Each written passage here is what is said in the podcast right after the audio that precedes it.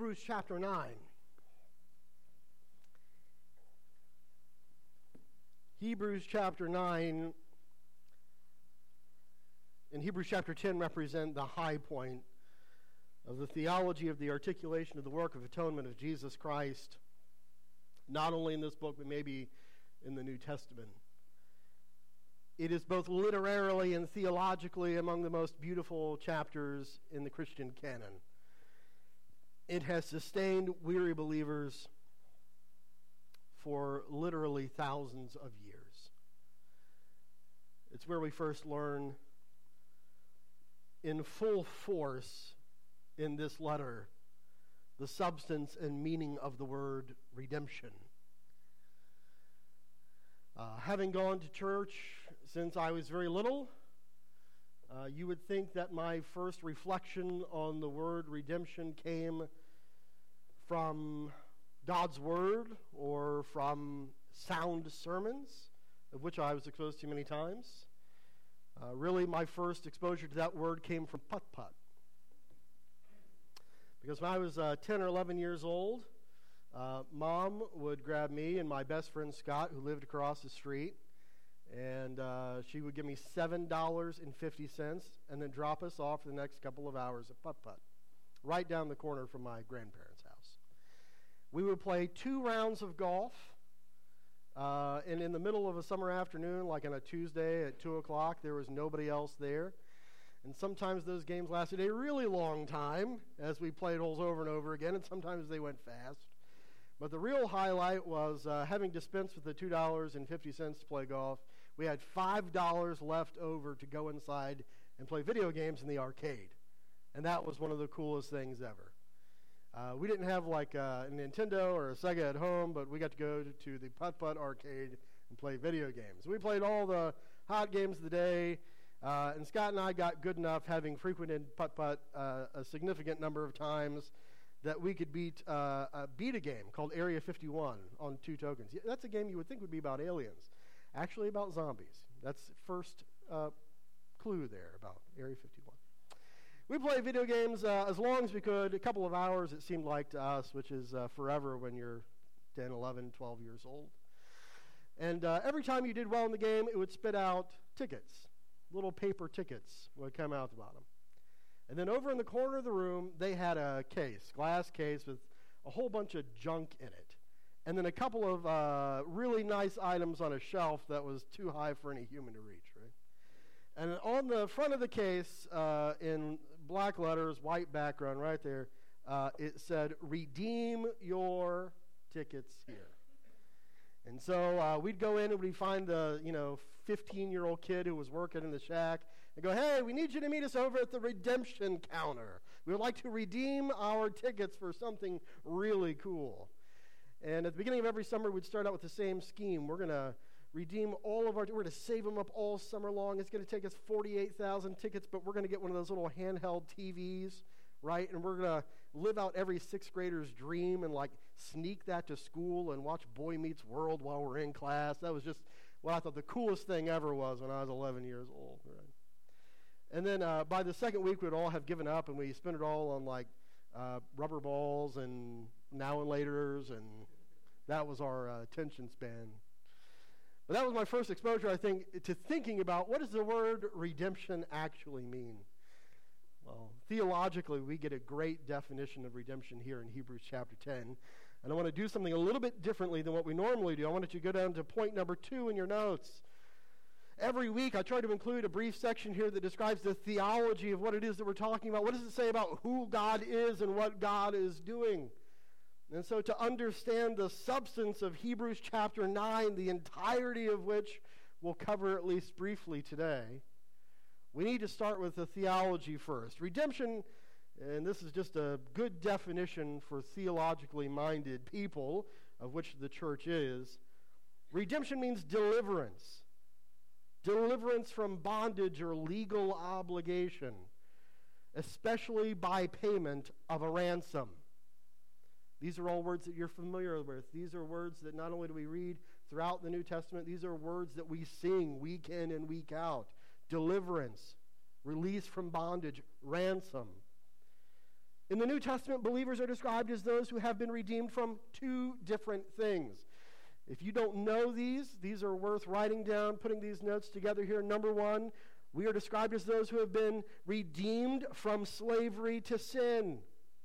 Redeemed from slavery to sin. A couple of verses that are helpful here. Ephesians 1 7. In him we have redemption through his blood, the forgiveness of our trespasses according to the riches of his grace. Or Colossians chapter 1 verse 13, he has delivered us from the domain of darkness and transferred us to the kingdom of his beloved son, in whom we have redemption. That is the forgiveness of sins. Paul writing to Titus will say, the same thing, starting in verse 11 of chapter 2. For the grace of God has appeared, bringing salvation for all people, training us to renounce ungodliness and worldly passions, and to live self controlled, upright, and godly lives in the present age. Waiting for our blessed hope, the appearing of the glory of our great God and Savior Jesus Christ, who gave himself for us to what? To redeem us from all lawlessness and to purify for himself a people for his own possession who are zealous for good works.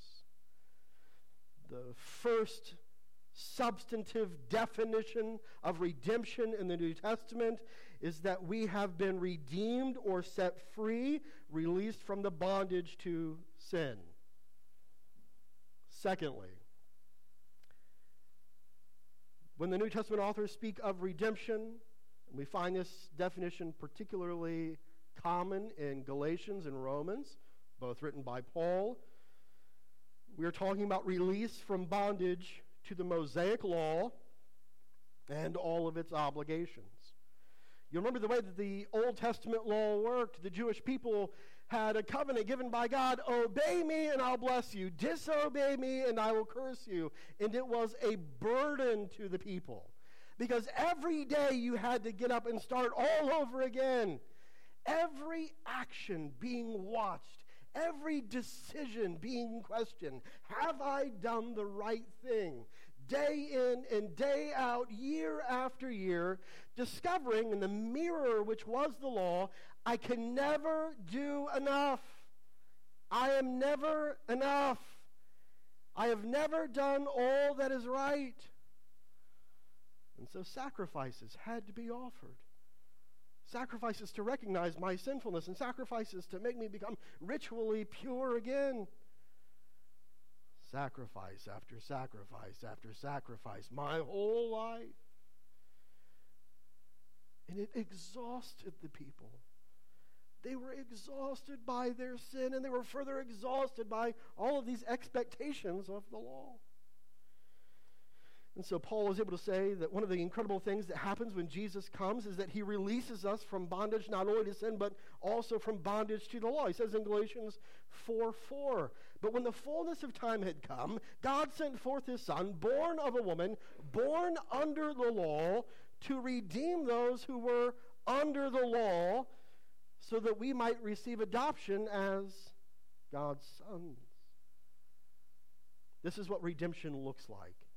It is being set free from sin, and it's being set free from the law because a sacrifice, a payment, a ransom has been paid. And so now we start in Hebrews chapter 9. With that definition in mind, I have been set free by a sacrifice, redemption. Now we're able to take our big idea and merge into Hebrews chapter 9. Jesus' sacrifice redeems his people. Jesus' sacrifice redeems his people. Starting in verse 1 of Hebrews 9. Now, even the first covenant had regulations for worship and an earthly place of holiness. For a tent, he's talking about the tabernacle here and later the temple. For a tent was prepared, and the, and the first section, which was where the lampstand and the table of the bread of presence is called the holy place. And, and be, beyond that, behind the second curtain, was a, a second section called the most holy place, the Holy of Holies, having the golden altar of incense and the ark of the covenant covered on all sides with gold and in which was a golden urn holding manna and Aaron's staff that budded and the tablets of the covenant and above it were the cherubim of glory overshadowing the mercy seat of these things we cannot now speak in detail. And some of you are thinking, wow, we, have already, wait, that wasn't in detail? That seems like a fair amount of detail already. He's describing the temple and the tabernacle. It's the place where all the Jewish people came to worship, and had two parts the building did. You had the outer part there, and this is where the priests did all of their work, where they would offer sacrifices and gifts to the Lord. And then you had this special section in the back, 30 feet by 30 feet by 30 feet, this incredible space. And this is where the Ark of the Covenant was. And I know that all of you know what the Ark of the Covenant is because you've seen Indiana Jones before, right? And inside the Ark, here were these special things. Now, here's what happened. Here's what uh, worship actually looked like in verse 6. Uh, the, the preparations having thus been made, the priests go regularly into the first part, performing their ritual duties. But into the second part, the Holy of Holies, only the high priest goes, and he only goes once a year. And he only goes without uh, first taking precautions of blood, which he offers for himself and for the unintentional sins of the people. You see, the, the Ark of the Covenant there in the Holy of Holies, this is the throne upon which the glory of God sat. No one was allowed in there. God is holy, you are not holy. That's summarizing well, about half of the Old Testament. So even the high priest, the priest of all the priests, could only go in there once a year, and he could only go once in there if after he had offered a sacrifice for his own sins. By this, verse 8, the Holy Spirit indicates the way into which the holy places is not yet opened as long as the first section is still standing, which is symbolic for this present age. According to this arrangement, gifts and sacrifices are offered that cannot perfect the conscience of the worshiper, but deal only with food and drink and various washings and regulations for the body imposed until the time of Reformation. What's going on there? What's happening here, the first 10 verses? I, don't understand. Essentially, what our author is doing is he's starting out this chapter on the discussion of sacrifices by saying this This is the way that people used to worship. They would go to the temple, they would offer sacrifices, and the sacrifices weren't particularly helpful because the sacrifices only made you ritually clean, they only made you clean on the outside. In fact, if, if you'll remember, when Jesus gets into it with the Pharisees, there's a particular moment when he calls them something devious, and he called them a lot of really terrible things. They had it coming. But in one particular moment in Matthew's gospel, he calls them whitewashed tombs. That's a really evocative image, isn't it? Right? You'd have a tomb where you would go and bury dead bodies, and they would take a whitewash paint and, and paint the outside.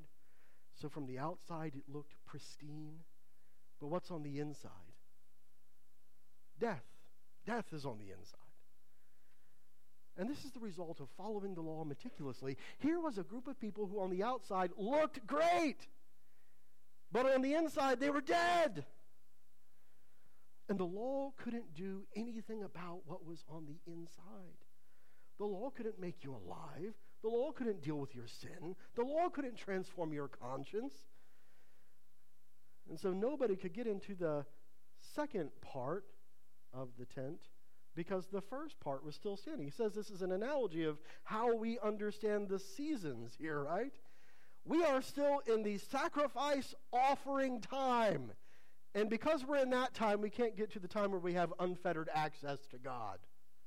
Because the first part of the tent remains, we can't get into the second part. We need somebody to come in and tear down all these curtains and veils. Now, what happens here is, fortunately, he says in verse 10 that there is a time of reformation coming. We know that that time is indicated by the arrival of Jesus Christ, who tears the curtains down. No longer will the people of God hide behind the veil in great fear of the holiness of God, knowing that He's holy and they're not. Instead, the Christ will come and transform His people from the inside out and tear the curtain down so that we can stand boldly, having been made worthy to be in the presence of the throne of a holy God. Now, how is all that possible? Right? I know that's complicated. I know that Hebrews is complicated. It really is. What I'm going to try to do over the next few minutes, and here's really the bulk of what we're going to attempt to do this morning in Hebrews chapter 9, is answer the question as simply as possible how in the world can we be made holy? How can we be made worthy? If for thousands of years the refrain from heaven was this God is holy and you are not. What then does it mean for Jesus to come and say, By me you have been made worthy? How does he redeem his people? What does that redemption look like? Well, we start in verse 11. Verse 11, uh, Hebrews chapter 9. And let me just read that first verse. Um, if we're going to pick four words, the, the grandest four words of any verse in Scripture, you might think of Genesis 1 1, right? In the beginning, God. Right? Or, or John 3.16. For God so loved. But I'm going to tell you, ranking right there with all of those is Hebrews 9, verse 11. But when Christ appeared. But when Christ appeared. This is the hope of every believer I have ever known. There was a time before Christ. There was a time of bondage to sin. There was a time of slavery to the law and all of its stipulations. But when Christ appeared, as a high priest of the good things that have come, then through the greater and more perfect tent, not made with hands, that is, not of this creation, he entered once for all into the holy places, not by the means of the blood of goats and calves, but by the means of his own blood, thus securing an eternal redemption. For if the blood of goats and bulls and the sprinkling of defiled persons with the ashes of the heifer sanctify for the purification of flesh, how much more will the blood of Christ, who through the eternal Spirit offered himself without blemish to God, purify our conscience from dead works to serve the living God? Therefore, he is the mediator of a new covenant so that those who are called may receive the promised eternal inheritance, since a death has occurred that redeems them from the transgressions committed under the first covenant. And then there's an analogy here for a will doesn't come into effect until someone has died.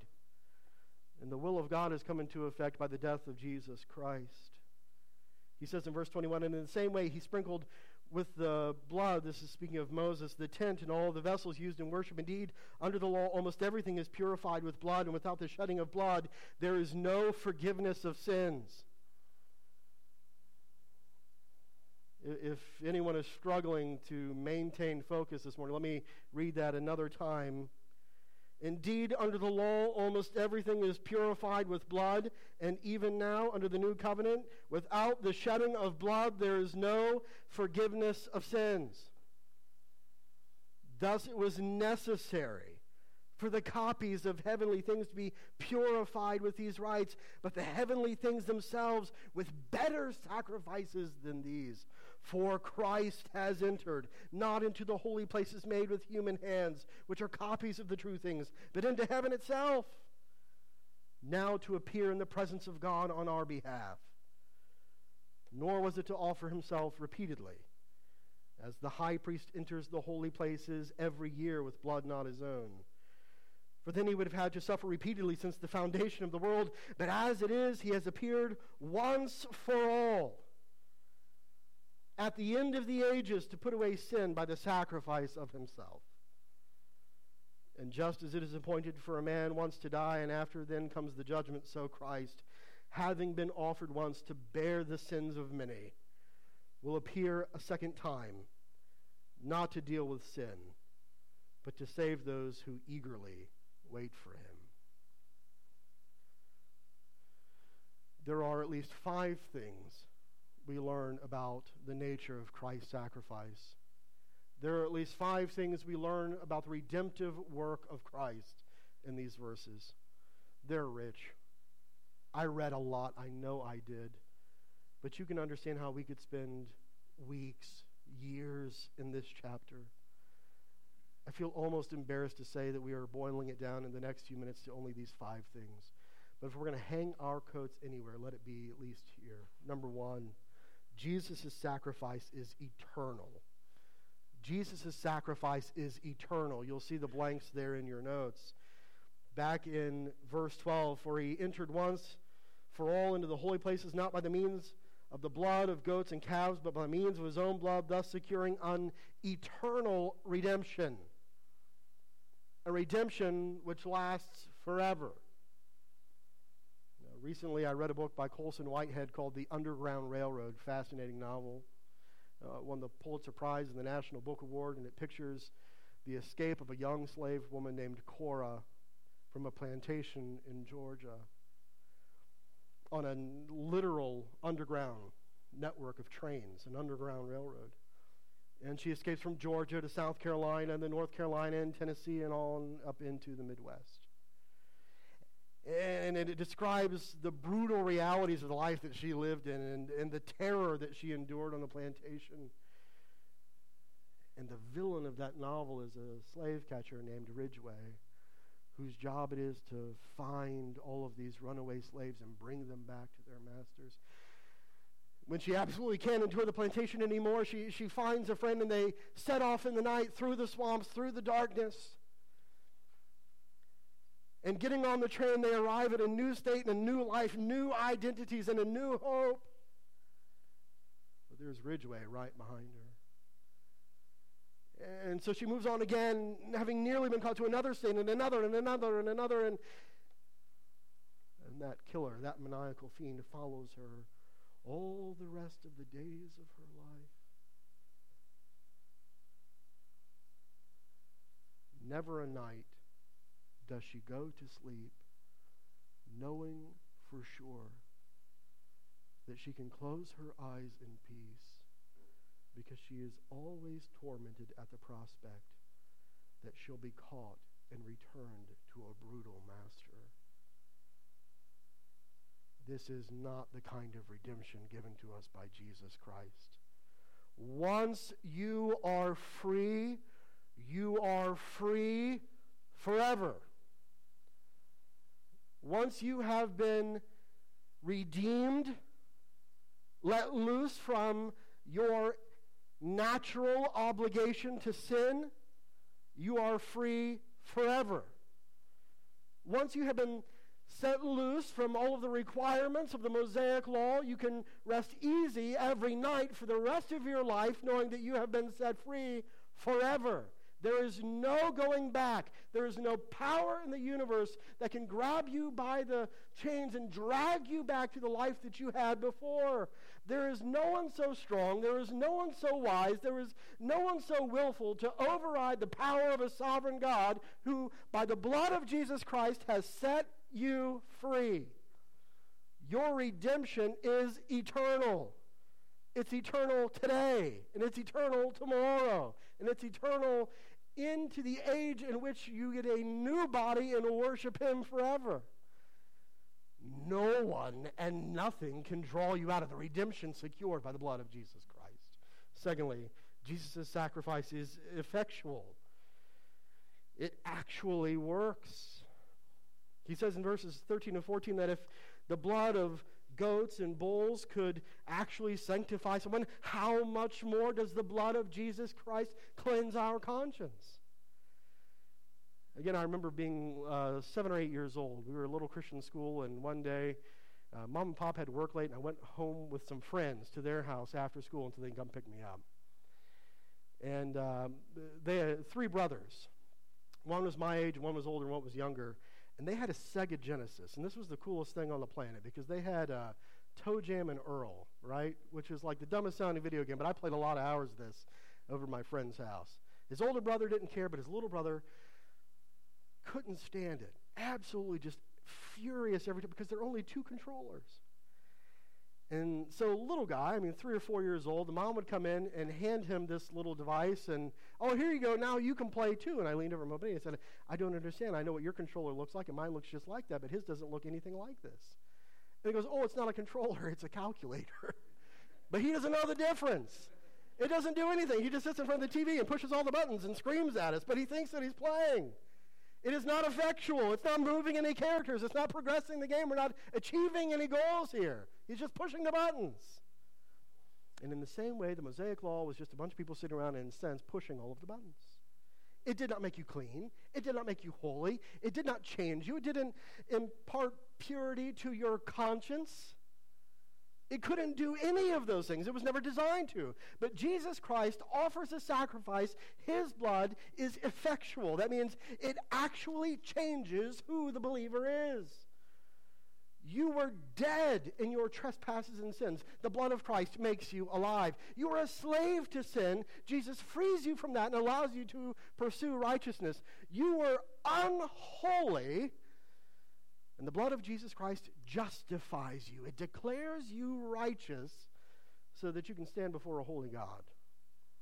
You chose the wrong things, but the blood of Jesus Christ sanctifies you day by day, transforming you into his likeness and his image. It's effectual, it changes things. Jesus' sacrifice is eternal, it's effectual. Thirdly, Jesus' sacrifice is bloody. Jesus' sacrifice is bloody. We don't talk about a bloody gospel much anymore. It's become in certain circles terribly unfashionable to talk about the blood sacrifice that was necessary for the redemption of our sins. So when he says in verse 20, this is the blood of the covenant that God commanded you, he's not just speaking of the blood that was necessary to be offered for the Mosaic law and sacrifice after sacrifice. He's speaking of the blood that was offered, necessary under the new covenant. And in fact, it's the same thing that we say when we take communion. Quoting Paul in 1 Corinthians 11 For this is the new covenant in my what? Blood. In my blood. And we used to sing some of these great hymns, right? There's power in the blood, wonder working power in the blood. We will never, never be ashamed to sing what is disorienting to an unwise world. That is, this book is a tremendously bloody book. The gospel is a bloody gospel.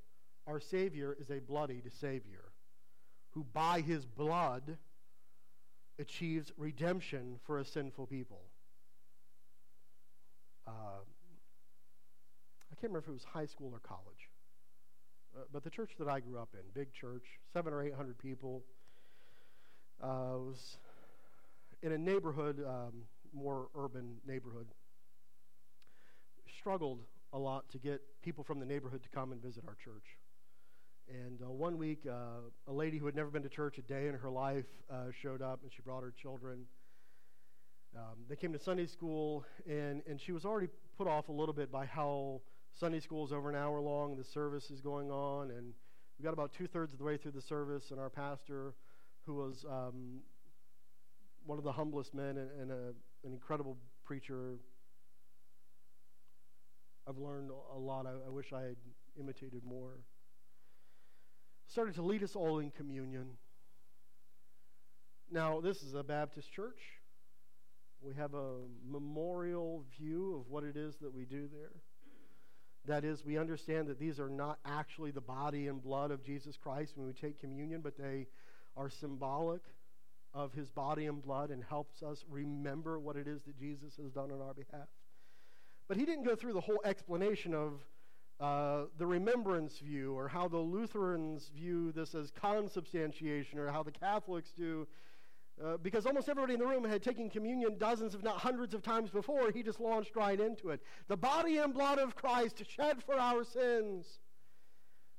And so the host was passed around, and the little cups of juice were passed around, and this lady freaked out, ran out of the room. Found a telephone and called 911. Hey, you won't believe what's going on here. These people are drinking blood in the big room. They call it a sanctuary. How weird is that? And the police officer said, uh, I'm going to understand that you're probably not a church going woman. Are you be familiar with what's going on there? She goes, No, it's, it's little bits of flesh and blood. And the officer came out, and I remember the conversation. I overheard this as one of the greatest lessons my pastor ever taught me in all the years of my youth an older gentleman in our congregation who was just kind of angry about everything walked up to Eric and he said, You know, uh, maybe we should lay off this whole talk about blood so much. And without missing a beat, Eric said, If we don't talk about the blood, then I don't have much to say at all. We have to talk about the blood. There is power in the blood, power to redeem the people of God. Thirdly, fourthly, Jesus' sacrifice is vicarious. It's vicarious. It's substitutionary. Those are big words. Um, vicarious means when someone else does something, we enjoy the benefits. We live through the benefits and the pleasures of what they're going through.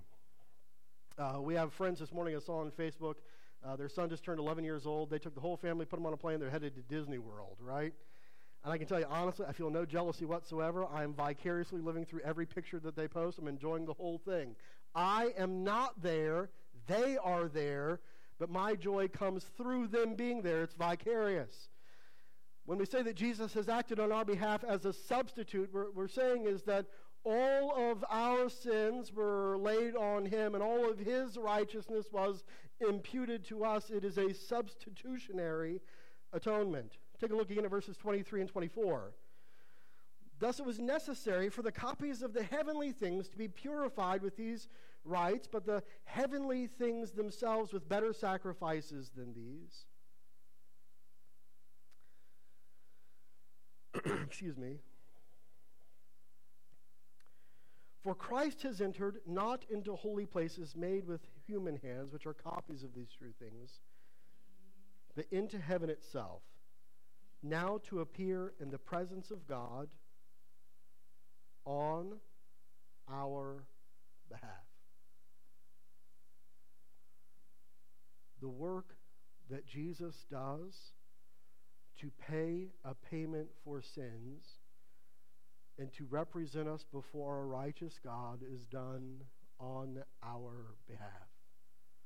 When Jesus dies on the cross, he does not die for his own sins. He is a sacrifice without blemish, the author of Hebrews tells us.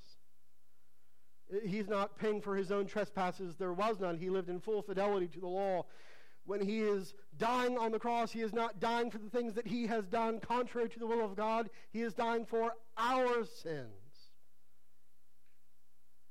He gets our penalty. He suffers the wrath that was due to us.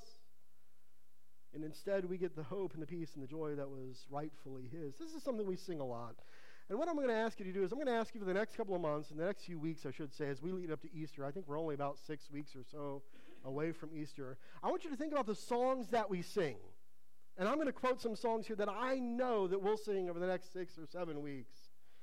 Songs that talk about the vicarious nature of the sacrifice of Jesus Christ, the substitutionary atonement. That when Jesus offers himself as a sacrifice, he offers himself as a sacrifice on our behalf, as the author of Hebrews says.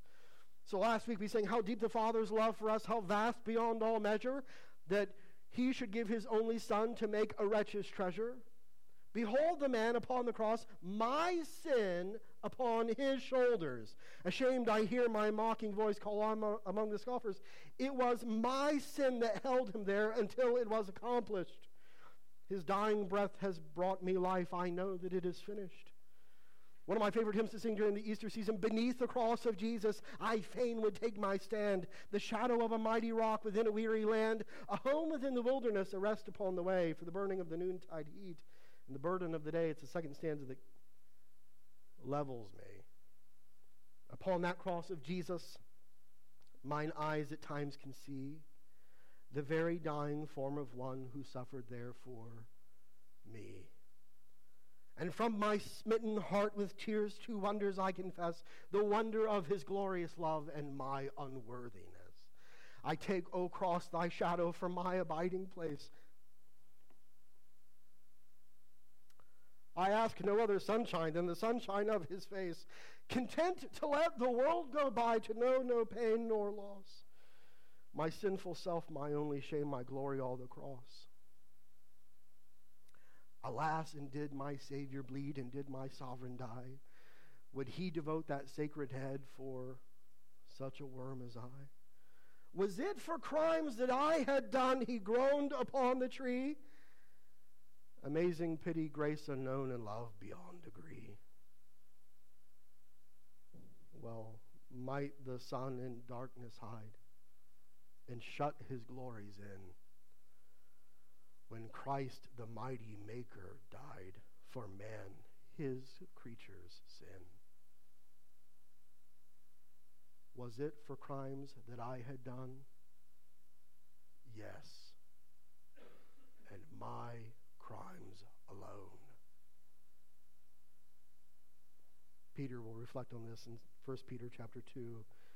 He himself bore our sins in his body on the tree that we might die to sin and live to righteousness. By his wounds you have been healed. Jesus' sacrifice is eternal, it's effectual, it's bloody, it's vicarious. And finally, it's definitive.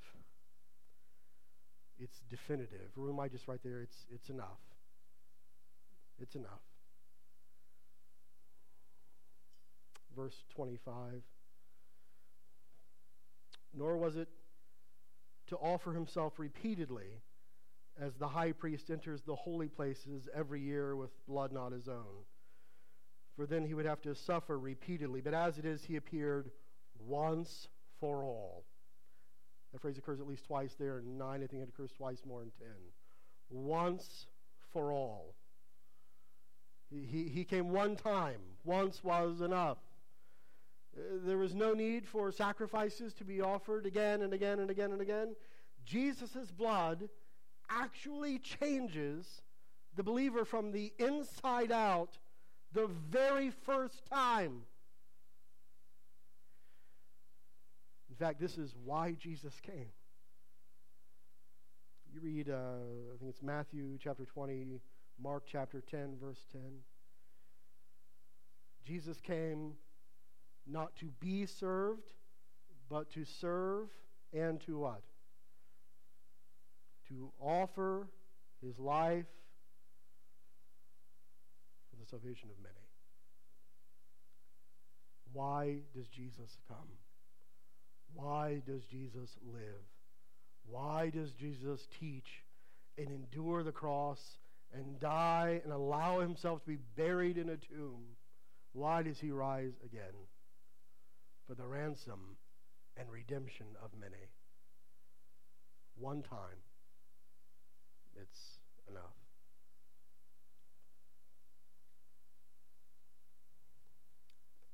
What do you do with a passage like that? I can think of at least one, one way to take it home. And the passage that first comes to mind is Romans chapter 7. Have you ever read Romans chapter 7? Romans we think of as a deeply theological book, and it is. It's an intense course book on the nature of justification and sanctification, this incredible magnum opus of Paul on the doctrine of salvation. But right there in the middle of the book, in chapter 7, Paul writes about his personal frustration. I, I, do the things that I don't want to do, and I don't do the things that I know that I ought to do, and I am absolutely rocked to my fundamental core at how far I am away from the image of Jesus Christ. I got to tell you, I have been there, and every mature believer I know at some point has been there. I know that I am redeemed, but I am mortified by my own sin. And I have laid in bed at night, staring up at the ceiling, wondering was it really enough?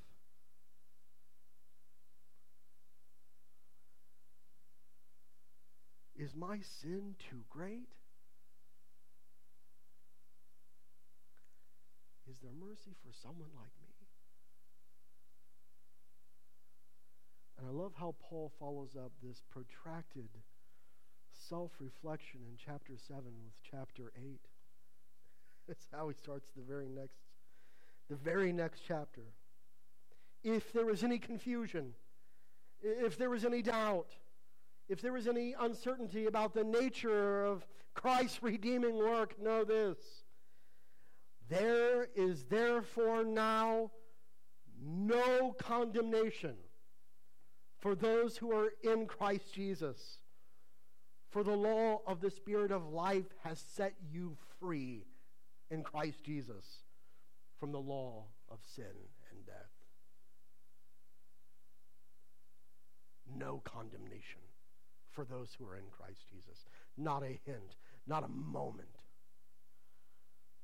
No fear of the magnitude of my sin no hesitation to say that I belong with our Holy Father. Not because I'm worthy, but because the sacrifice of Jesus' own blood is more than enough. Father, I pray that you would guide us into understanding and into obedience. Help us to worship as a people confident in their freedom. In Jesus' name, amen. You'll see, um, we should have sang, O Church, Arise. That's what we had scheduled. And I asked Jason if we could take another shot at His Mercy is More. Uh, taking a maybe a slower moment to reflect on what we're actually singing. What love could remember no wrongs we have done, omniscient, all knowing, and yet, because of the atoning work of Jesus Christ, he counts not their sum. Thrown into a sea without bottom or shore, our sins there are many, his mercy is more. Third stanza What riches of kindness he left. His blood was the payment, his life was the cost. We stood beneath a debt we could never afford. Our sins, they are many, but his mercy is more.